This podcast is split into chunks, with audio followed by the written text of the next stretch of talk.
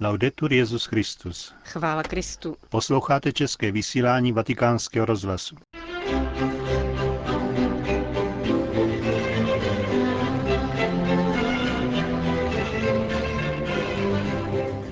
Milí posluchači, vítáme vás u rozhlasových přijímačů v pátek 9. března.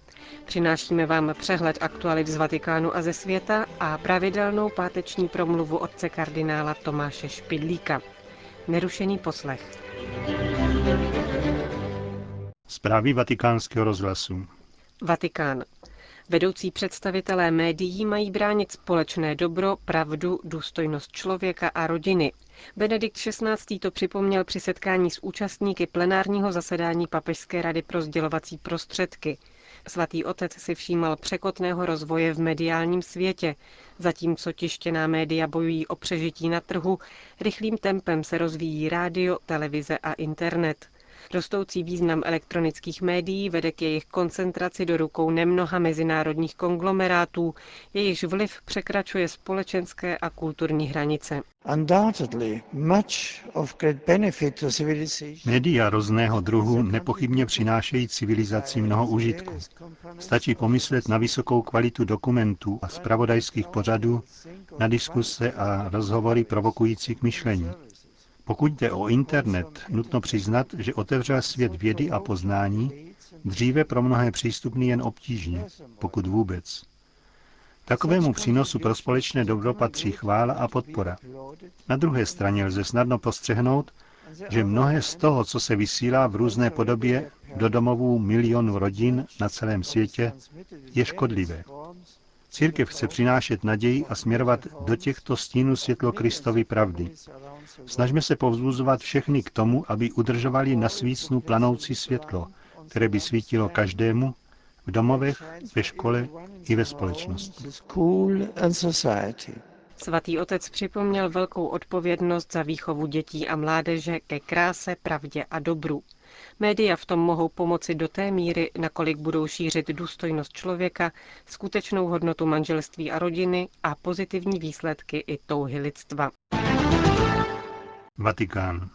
Blahoslavení čistého srdce, neboť oni budou vidět Boha. Nad tímto veršem Matoušova Evangelia rozvažoval ve svém prvním postním kázání otec Raniero Cantala Messa. Kazatel papežského domu věnoval velký prostor rozboru pokrytectví, k němuž jsou náchylní i lidé zbožní a nábožensky založení. Vyzval k důkladnému zpytování svědomí také nad tím, zda se neobáváme více lidí než Boha. Otec Kantalamesa poznamená, že často utíkáme od otázek o využívání darů, které jsme dostali. Je třeba se ptát, zda slouží víc vlastní chvále než chvále Boží. Další postní kázání k papežovi a římské kůrii pronese otec Cantalamessa příští tři pátky. Vatikán. Benedikt XVI. zaslal blahopřejný telegram účastníkům mezinárodního sympózia nazvaného Po stopách Matea Ricciho Církev a Čína ve 20. století. Dnes zakončené sympózium probíhalo v italském Macerátě z iniciativy místní univerzity a Čínské akademie sociálních věd v Pekingu. Místo konání není náhodné. V roce 1552 se tam totiž otec Riči narodil.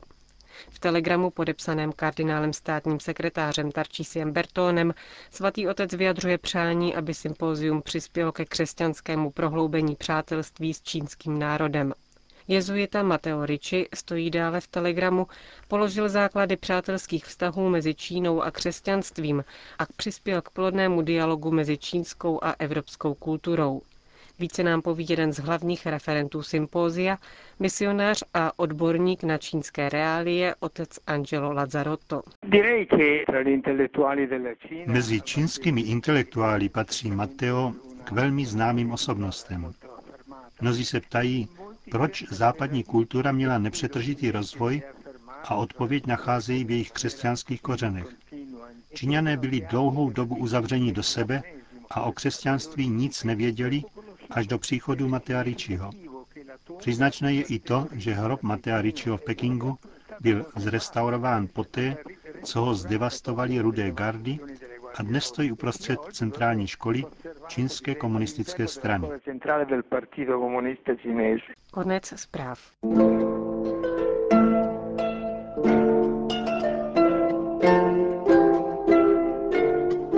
Katecheze o dědičném hříchu.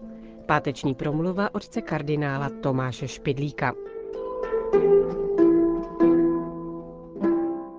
Jak mám ve škole vykládat o Adamově vzpouře, o dědičném hříchu? Povzdychl se jeden katecheta. Žid mě to dnes ani malý nevěří. A já nevím, jak bych jim to měl podat, aby to bylo přijatelné. Jistě to není povzdech ojedinělý. Způsob, jak se o tom tématu mluvilo dříve, nám rozhodně nevyhovuje.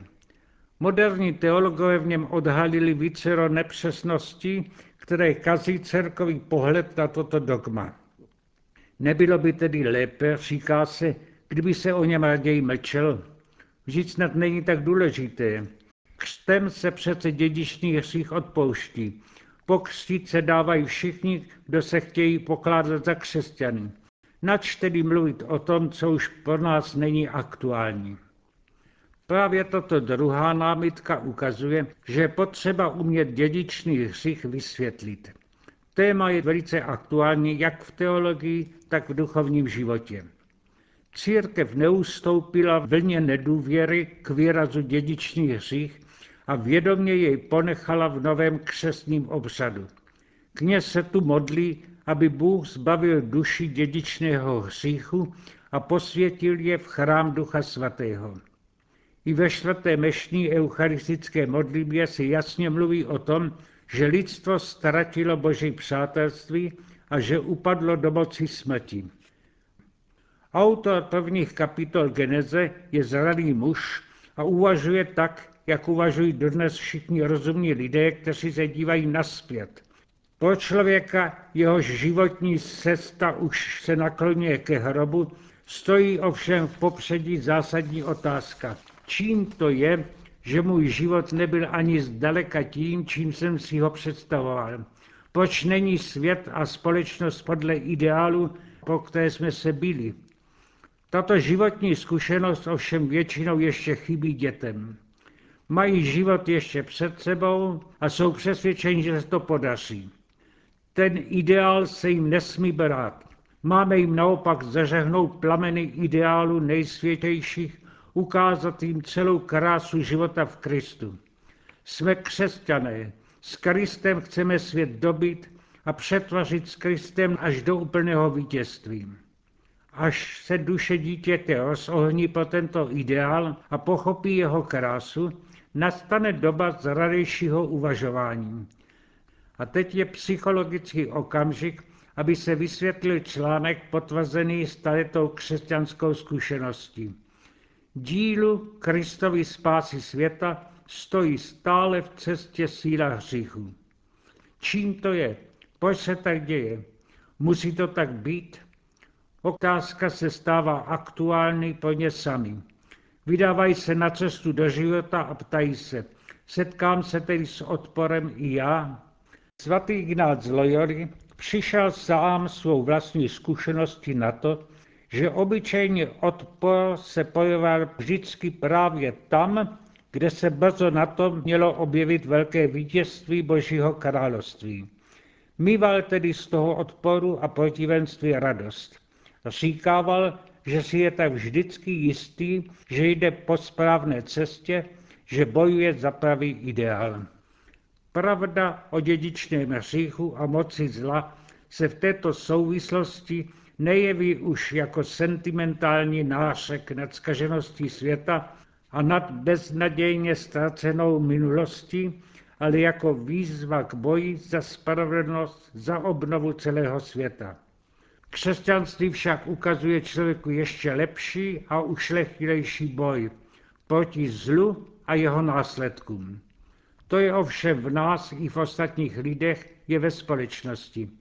Kdybychom se na to dívali jenom z přirozené perspektivy, začali bychom si časem být odporní sami sobě a přestali bychom milovat lidi a svět, ve kterých je tolik zloby.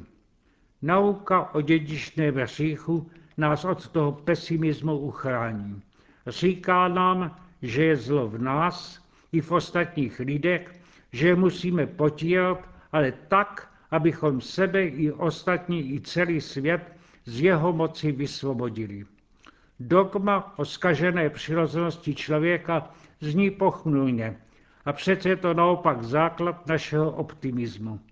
Přesvědčíme se, že my i druzí často chybujeme ze slabosti a proto odpustí Bůh naše poklesky nám, jako se učíme odpouštět poklesky druhým, kteří nám ublížili a ještě nám ublíží. Tak se připravíme s odvahou na celoživotní boj. V této souvislosti zazáří v plném lesku obraz kříšeného spasitele Krista, neposkvrněného početí Pany Marie, jejího na nebe vzetí. Ukazuje se tu, že boj za očistu světa už je v prvních řadách vlastně vybojovaný. Že jsou všechny překážky přebožitelné a že tedy i my budeme moci jako křesťané žít a umírat, i kdyby časem se svět zdá zkaženější. Závěrem tedy můžeme povědět, dogma o dědičném hříchu se musí vidět v celostlosti křesťanského učení. V této souvislosti je i ono částí radostného poselství Kristova.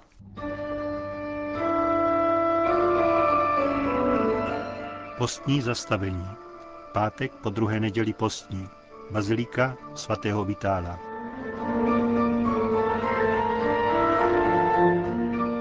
Také dnešní stácio připadá na jeden z prastarých římských titulů. První jméno dnešní baziliky svatého Vitala při Via Nationale znělo titulus Vestine. A to proto, že jistá dáma jménem Vestína věnovala své klenoty na stavbu nové baziliky na místě kaple zasvěcené mučedníkům Gervásovi a Protázovi. Tito dva bratři prosluli zejména v severní Itálii, kde jejich těla nalezl svatý Ambrož a postavil jim v Miláně bohatě zdobenou baziliku. Tradice říká, že byli syny svatého Vitala, římského vojáka, který stejně jako celá jeho rodina zemřel mučednickou smrtí, pohřben zaživa v hluboké jámě. Přestože má vyprávění o jeho smrti několik zdrojů lišících se zejména dobou, kdy tito mučedníci žili, jisté je, že jejich kult je velmi starý. Svatého Vitala proslavila nádherná bazilika z 6. století v Raveně. Na tamních mozaikách jsou už všichni tři mučedníci oslavováni společně. Římská bazilika z počátku 5. století by patrně zanikla, nebýt důkladné obnovy, které se jí dostalo u příležitosti jubilea roku 1475. Papež Sixtus IV. de la Rovere ji dal od základu obnovit, jak čteme ve vlisu nad vstupem do chrámu. Nová etapa v dějinách baziliky svatého Vitala nastává v listopadu roku 1595, kdy ji Klement VIII věnoval jezuitům a ti ji používali jako kostel svého noviciátu až do roku 1880. Stejně jako o tisíc let dříve patricíka Vestína, také Izabela de la Rovere na konci 16. století prodala své klenoty a peníze věnovala jezuitům, aby mohli zahájit restaurační práce. Ikonografickou výzdobu kostela podrobně vypracoval v roce 1597 páter Giovanni Battista Fiammeri. Fresky chrámu měly mladým jezuitům ukazovat mučenické scény velkých svědců, kromě titulárních patronů například svatého Ignáce Antiochijského, svatého Klimenta nebo neapolského biskupa Januária. Vzhledem k bouřlivé situaci té doby mohly být docela dobře považovány za přípravu do života. Také později najdeme mezi titulárními kardinály baziliky svatého Vitala biskupy, kteří se museli potýkat s totalitami jiného druhu. Je mezi nimi například biskup mučedník John Fisher a kardinál František Tomášek.